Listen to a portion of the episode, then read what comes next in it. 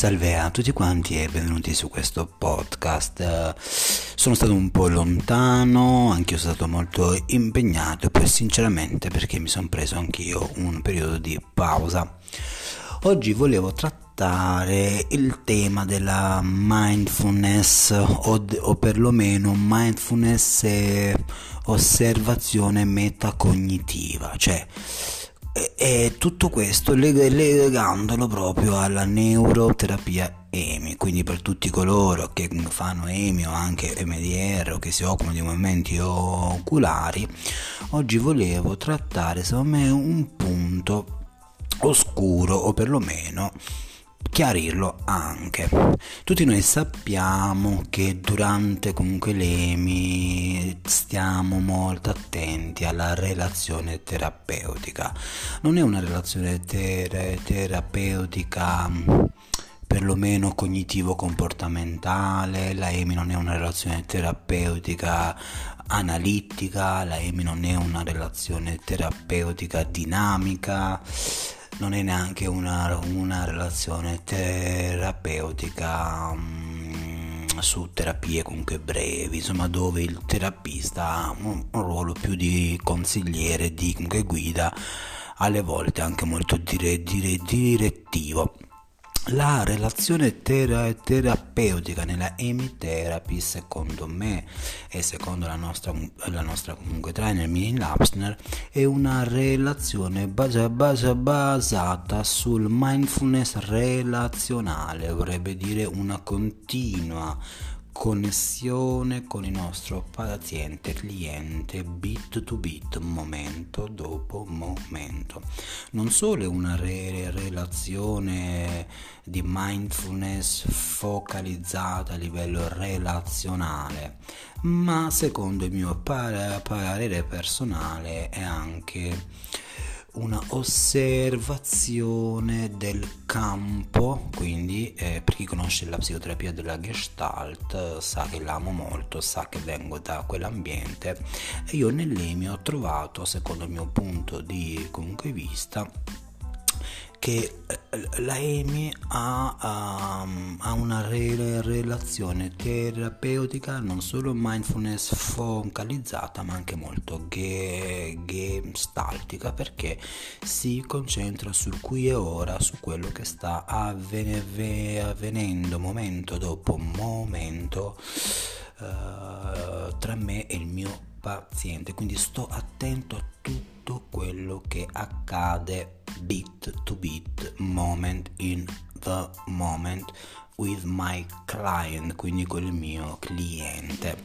E ehm, quindi perché nella EMI pensiamo che sia tutto fo- focalizzato, sia una re- relazione di anche mindfulness, ma anche un'osservazione metacognitiva, cioè il paziente stesso attraverso la EMI impara a conoscersi metacognitivamente, metacognitivamente cioè io penso che durante la EMI il cliente sta in contatto con le sue emozioni, sensazioni, peso corporeo, sistema aptico e soprattutto sta in connessione con tutti gli processi metacognitivi. Meta vorrebbe dire quel meccanismo di gestione del flusso dei propri pensieri.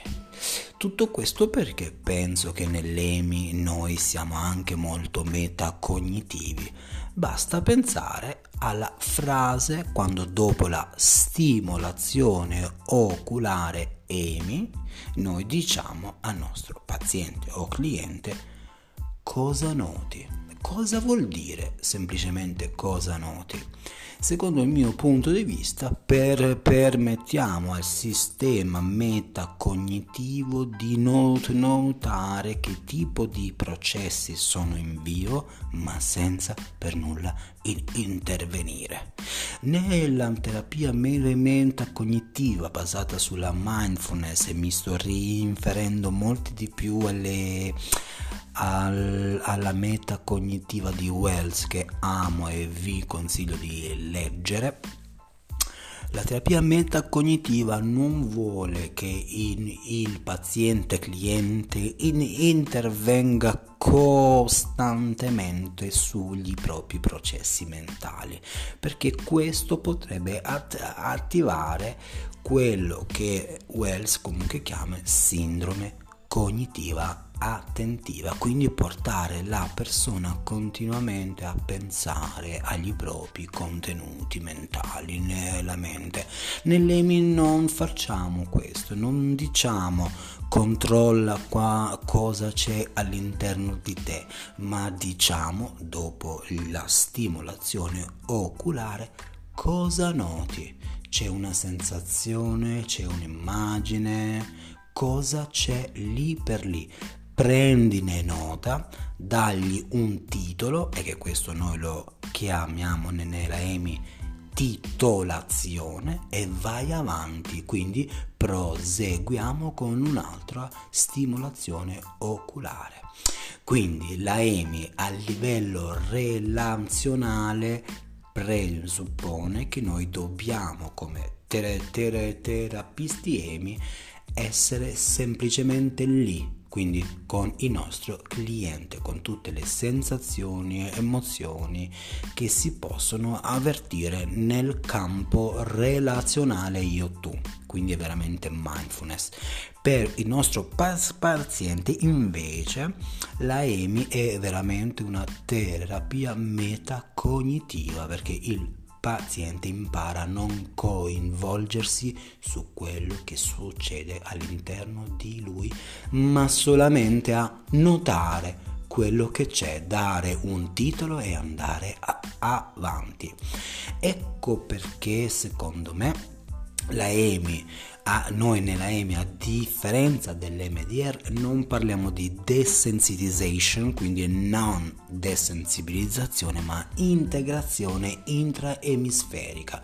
Cosa intendo dire con questo? Cioè, alla domanda che cosa noti, il cervello sinistro del nostro cliente osserva cosa fa o che, che cosa c'è nel cervello destro. Fatto continuamente tutto questo nel protocollo EMI, noi quando diciamo l'integrazione nella EMI, l'integrazione è avvenuta quando il cervello sinistro con quello appunto destro dove è come sappiamo tutti la sede dell'amigdala che è un po' più ampia rispetto al sinistro eh, quando l'integrazione avviene possiamo dire che c'è una sincronicità tra gli due emis- emisferi il sinistro e il destro Ecco perché nella EMI parliamo non di desensibilizzazione ma di integrazione. Bene, spero che questo podcast vi sia piaciuto, mi raccomando fate share nei vostri canali, con i vostri amici e perché no, invitate comunque qualcuno dei vostri colleghi, suoi amici a partecipare al nostro training che ci sarà il 6 il 7 novembre online. Ciao ciao!